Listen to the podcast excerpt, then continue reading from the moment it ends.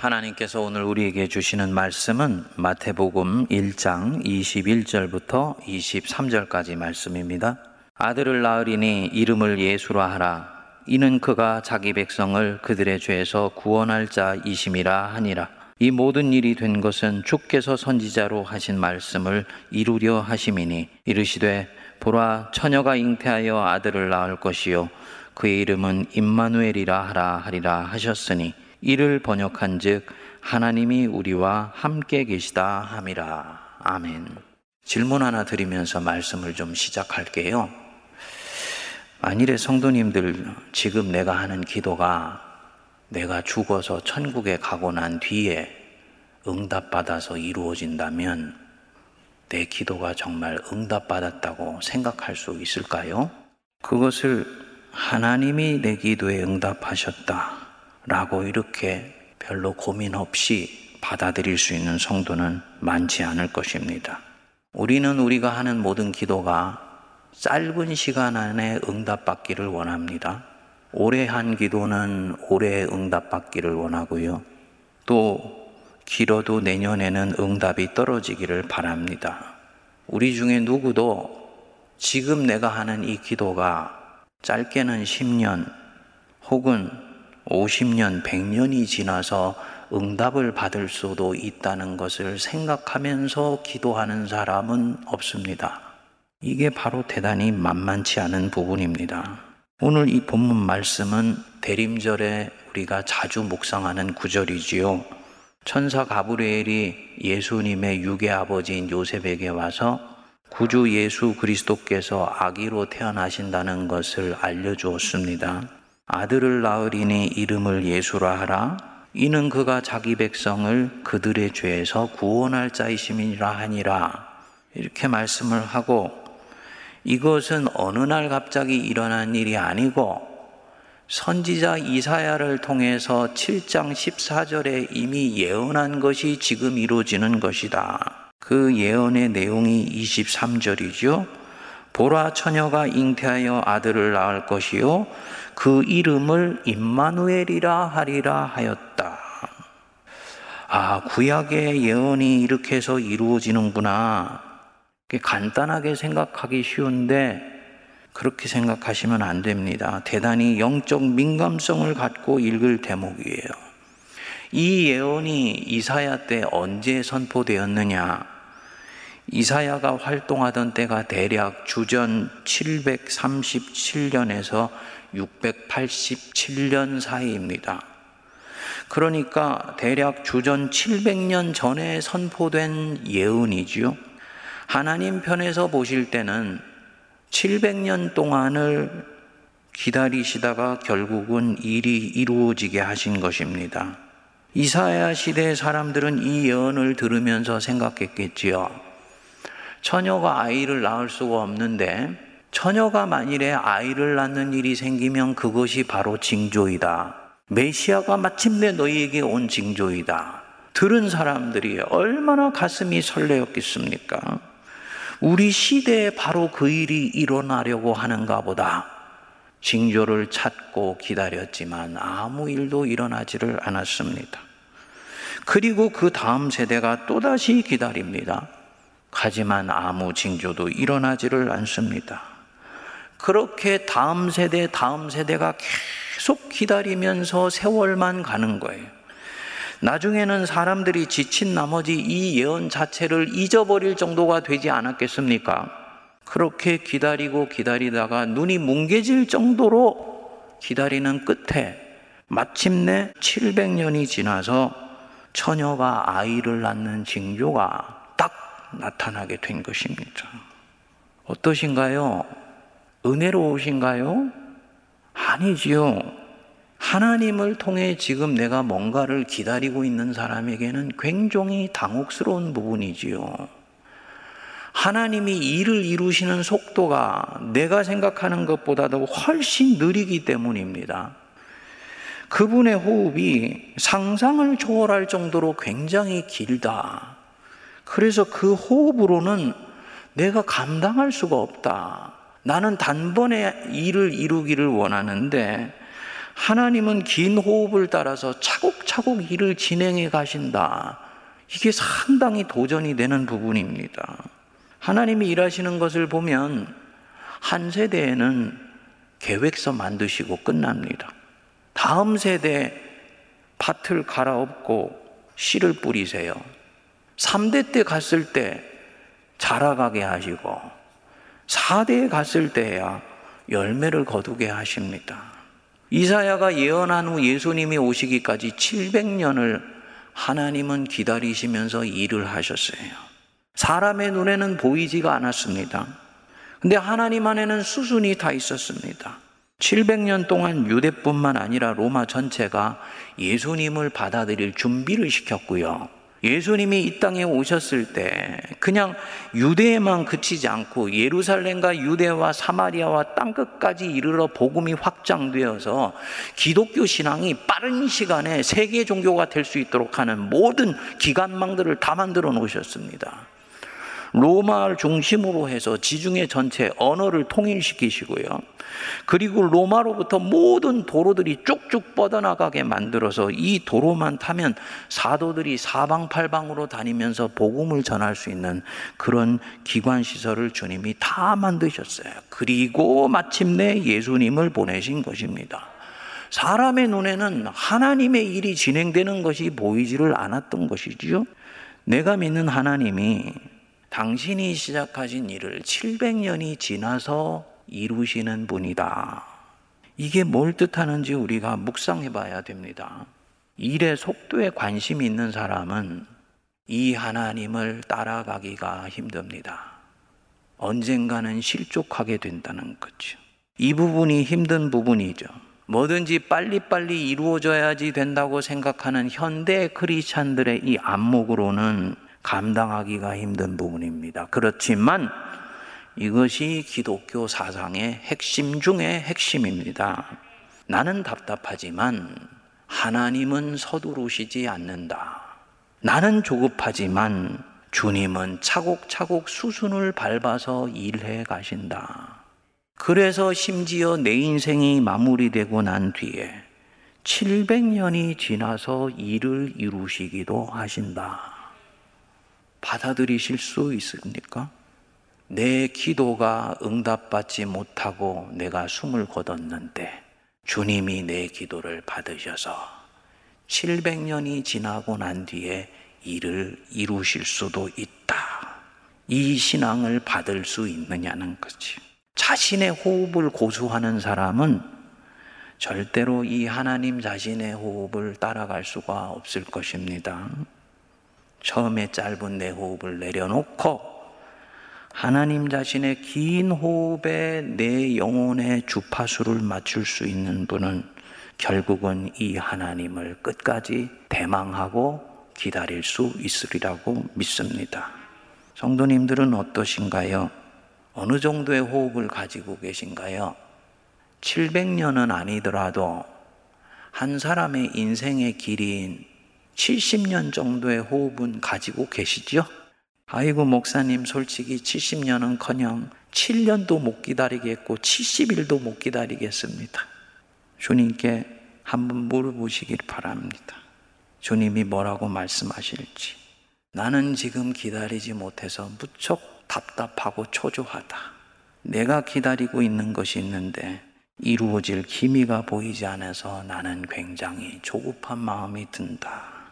짧은 호흡 가지고 있는 나를 불쌍히 여겨달라고 기도해야 될 줄 믿습니다.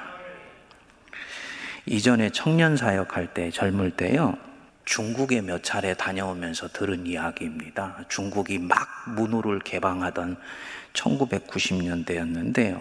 중국에는 옛날에 나이가 들어서 사십, 오십이 되었는데도 결혼을 하지 않고 열심히 돈을 버는 사람들이 있었다 그럽니다. 사연이 있습니다. 한 남자가 사랑하는 여자가 생겼어요. 그런데 자신이 너무 가난하여서 지참금을 주고 사랑하는 여자를 데려올 수가 없는 것입니다. 결국 사랑하는 여자는 눈물을 머금고 다른 사람한테 떠나보내고 이 사람은 그때부터 팔을 걷어붙이고 돈을 벌기 시작한다고 합니다. 억척스럽게 일해서 돈 벌어 무엇을 하냐? 그 여자가 낳은 딸을 어마어마한 지참금을 주고 자기의 부인으로 마침내 데려오는 거예요. 아, 듣는데 아름다운 러브스토리다 하는 마음도 있고, 이 중국 사람들이 가지고 있는 긴 호흡에 대해서 가슴이 서늘해지더라고요. 우리 한국 사람들이 본래 저 만주에서 이 광야를 달리고 동북아 일대를 호령하던 기마민족인데, 어떻게 하다가 이 한반도 작은 땅에 웅크리고 많은 사람들이 살아가느라고 지금 우리 호흡이 너무나무나 짧고 가팔러졌습니다. 안목이 좁다는 것을 얘기를 하는 거지요. 그러는 가운데서 주님이 이 민족을 사랑하셔서 백삼십여 년 전에 복음을 주셨지 않습니까? 주님이 복음을 주실 때는 그 복음 속에 기독교 신앙과 사상도 함께 주신 거예요. 뭘 뜻하느냐? 하나님은 십 년, 백 년을 내다보시면서 당신의 일을 하신다. 내가 그 하나님을 따라간다면 나도 또한 긴 호흡으로 하나님을 기다리며 뚜벅뚜벅 길을 걸어가는 이 근기 있는 삶을 살아갈 수 있어야 되고, 지금 뭐가 보이지 않는다고 하더라도 믿음으로 이미 이루어진 것을 보고 탁 트인 시야로 살아가는 이 호연지기를 주님이 우리에게 주시려고 하시는 것입니다. 믿음은 바라는 것들의 실상이요 보지 못하는 것의 증거다. 히브리서 십일 장 일 절에 말씀했지요. 네가 지금 바라고 있는 것이 실상으로 이루어진다는 것을 어떻게 하냐? 내가 그것을 하나님 안에서 믿고 있다는 것이 바로 증거이다. 그러니까 기독교 신앙에서 실상과 허상은 보이느냐 보이지 않는 것이냐 있는 것이 아니고, 내가 바라는 것들이 믿음 안에서 집요하게 추구되어지면 그것이 이미 이루어지지 않았지만 실상이라는 거지요. 보지 못하는 것의 증거다라는 것입니다. 그래서 믿음을 가진 우리는 십 년 뒤에 일어날 일도 마치 지금 이미 이루어진 것처럼 힘을 내어서 영안으로 바라보면서 당당하고 씩씩하고 묵직하게 걸어가게 되는 것입니다. 이 초대교회 때 니사의 그레고리라는 교부가 있었습니다. 우리가 알고 있는 어거스틴과 쌍벽을 이루는 위대한 교부입니다. 이분이 말하기를, 사람이 타락하여서 죄가 사람 안에 들어오면 영혼이 타락할 뿐만 아니고 영혼의 집인 신체도 타락하게 된다. 그래서 이 신체의 전 감각을 이 죄악이 병들게 한다고 보았습니다.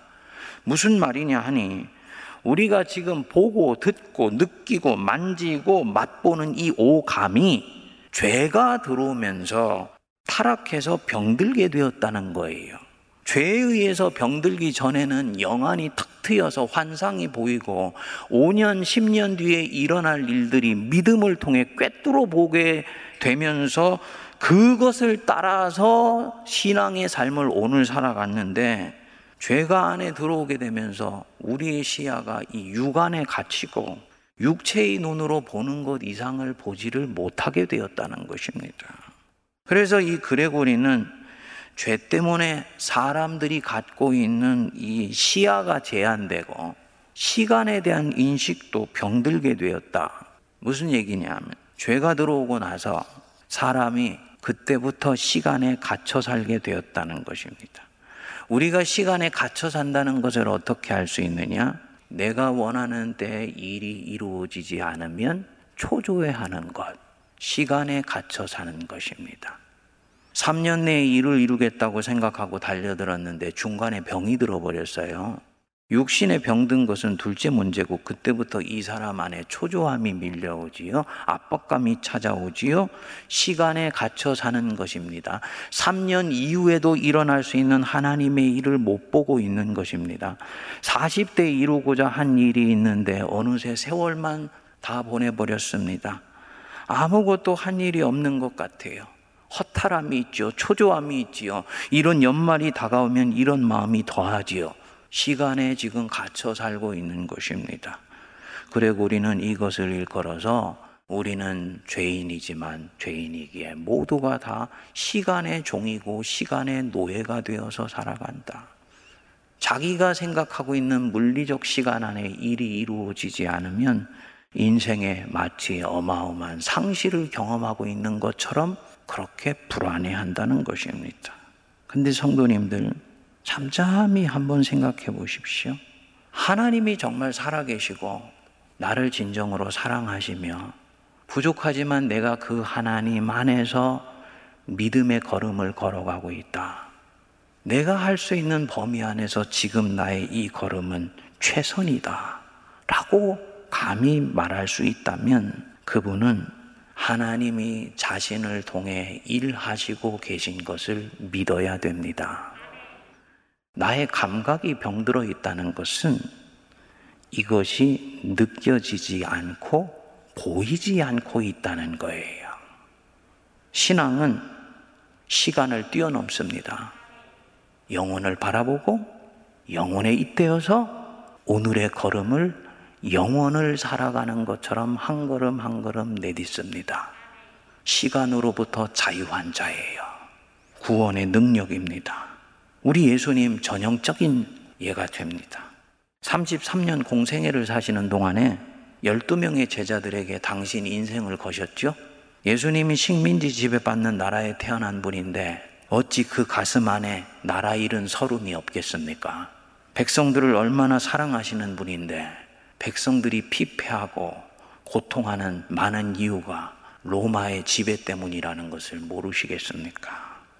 그런데 예수님은 정치투쟁에 관련된 말씀은 한 말씀도 입에 떼지를 않으셨습니다. 가이사가 어떻게 하고 있는지 알고 계셨어요. 가이사가 너희에게 어떻게 대하는지 내가 알거니와 라고 말씀하셨습니다. 그런데도 어떤 경우에는 이 원수 로마를 두둔하는 듯이 원수를 사랑하라고 말씀하셨어요. 그리고 그 열두 명에게 우직하게 당신의 인생 전체를 거셨습니다. 말년이 되었을 때 그 중에 한 사람은 배반하고 여러 명은 예수님이 가장 힘든 시간에 당신을 버리고 다 도망갔습니다.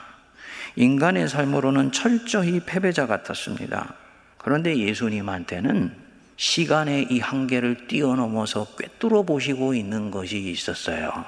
당신이 부활하고 난 뒤에 이 열두 명 안에 넣어지는 성령을 통해서 이들은 로마 전체를 집어삼키게 되는 그날이 올 것이다.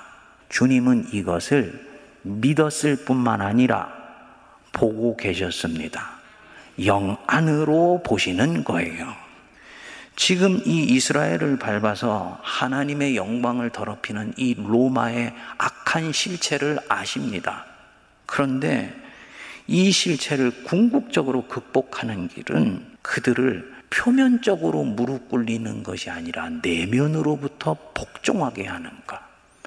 억지로 무릎 꿇리는 것이 아니라 자발적으로 당신에게 머리를 숙이고 경배할 때 바로 하나님의 일이 이루어진다는 것을 아시는 거예요. 그렇기 때문에 이분은 차곡차곡 수순을 발박하십니다. 열두 명을 키우는 것 안에 우리가 알지 못하는 예수님의 정치, 하나님의 정치가 그대로 숨어 있습니다.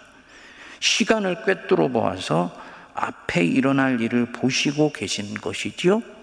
시간 안에 갇혀 계신 것이 아니에요.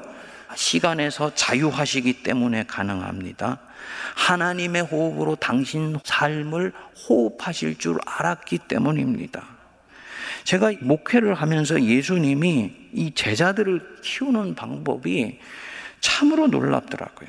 왜냐하면 묵상을 해보니까 제자들은 배움이 너무 더뎠습니다. 그런데 공관복음서 안에 단 한마디도 예수님이 이것을 보고 초조해했다든지 답답해했다고 나오시지 않아요. 안타까웠다라고만 말씀하십니다.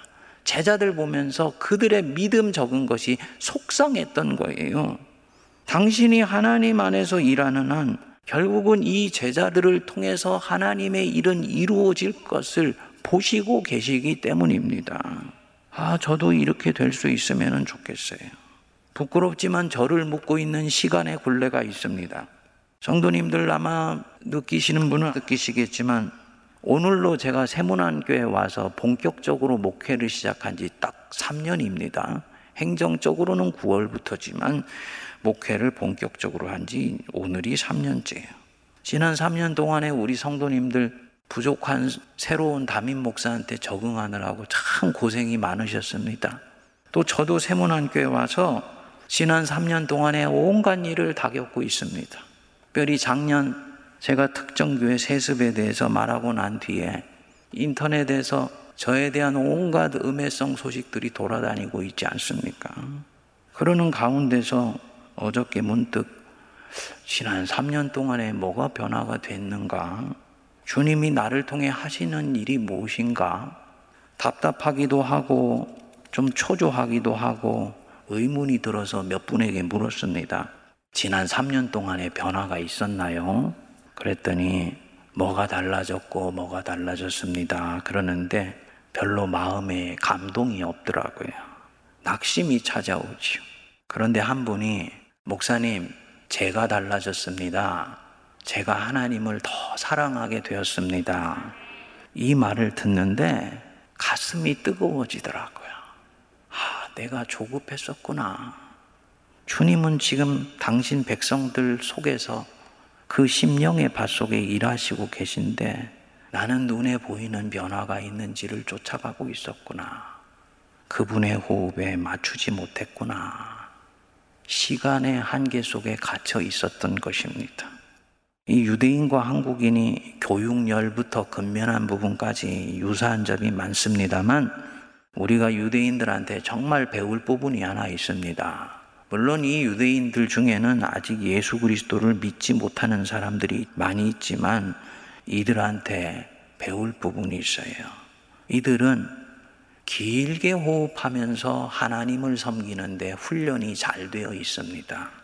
시간의 종이 되지 않고 시간에 매이지 않고 시간에 쫓기지 않으며 멀리 보고 믿음의 걸음을 뚜벅뚜벅 걸어가는데 아주 훈련이 잘 되어 있습니다.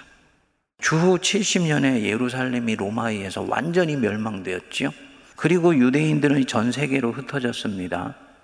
로마는 이 유대인들의 지혜를 경계하여서 이 이스라엘 땅에는 그 뒤에 발도 붙이지 못하게 만듭니다. 지명 이름도 의도적으로 이스라엘이 아니라 팔레스타인으로 바꿔버렸습니다.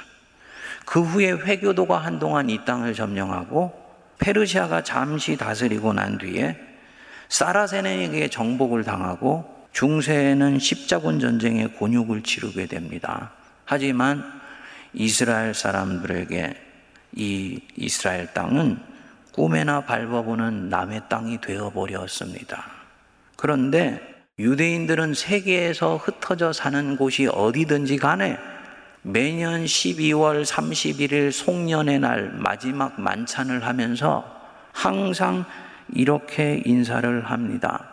내년에는 예루살렘에서, 내년에는 예루살렘에서 만납시다.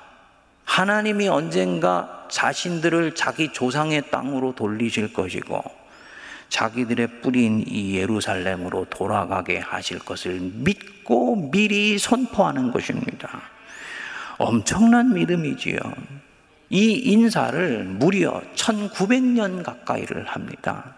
백 년 빠진 이천 년 동안을 이루어질지 어쩔지도 알 수 없는 그 인사를 하는 거예요. 그런데 천구백 년 그 기다림 끝에 이 인사가 현실로 실현되었습니다. 유대인이 이스라엘 땅에서 토해진 지 정확하게 천팔백칠십삼 년 지난 천구백사십칠 년 십일월 이십구일에 국제연합에 의해서 승인을 받아서 나라를 되찾게 된 것입니다. 나라 잃은 민족이 거의 천구백 년이 지나서 그 잃었던 땅을 다시 찾는 역사가 인류 역사 이래 단 한 번도 없었고 이것이 유일한 사건입니다. 기다림의 어마어마한 힘인 줄 믿습니다. 사랑하는 여러분, 하나님의 긴 호흡으로 내 삶을 대할 수 있기를 바랍니다. 대림절은 기다림의 시간이에요. 하지만 대림절뿐만이 아닙니다. 모든 그리스도인은 초림과 재림 사이를 살잖아요.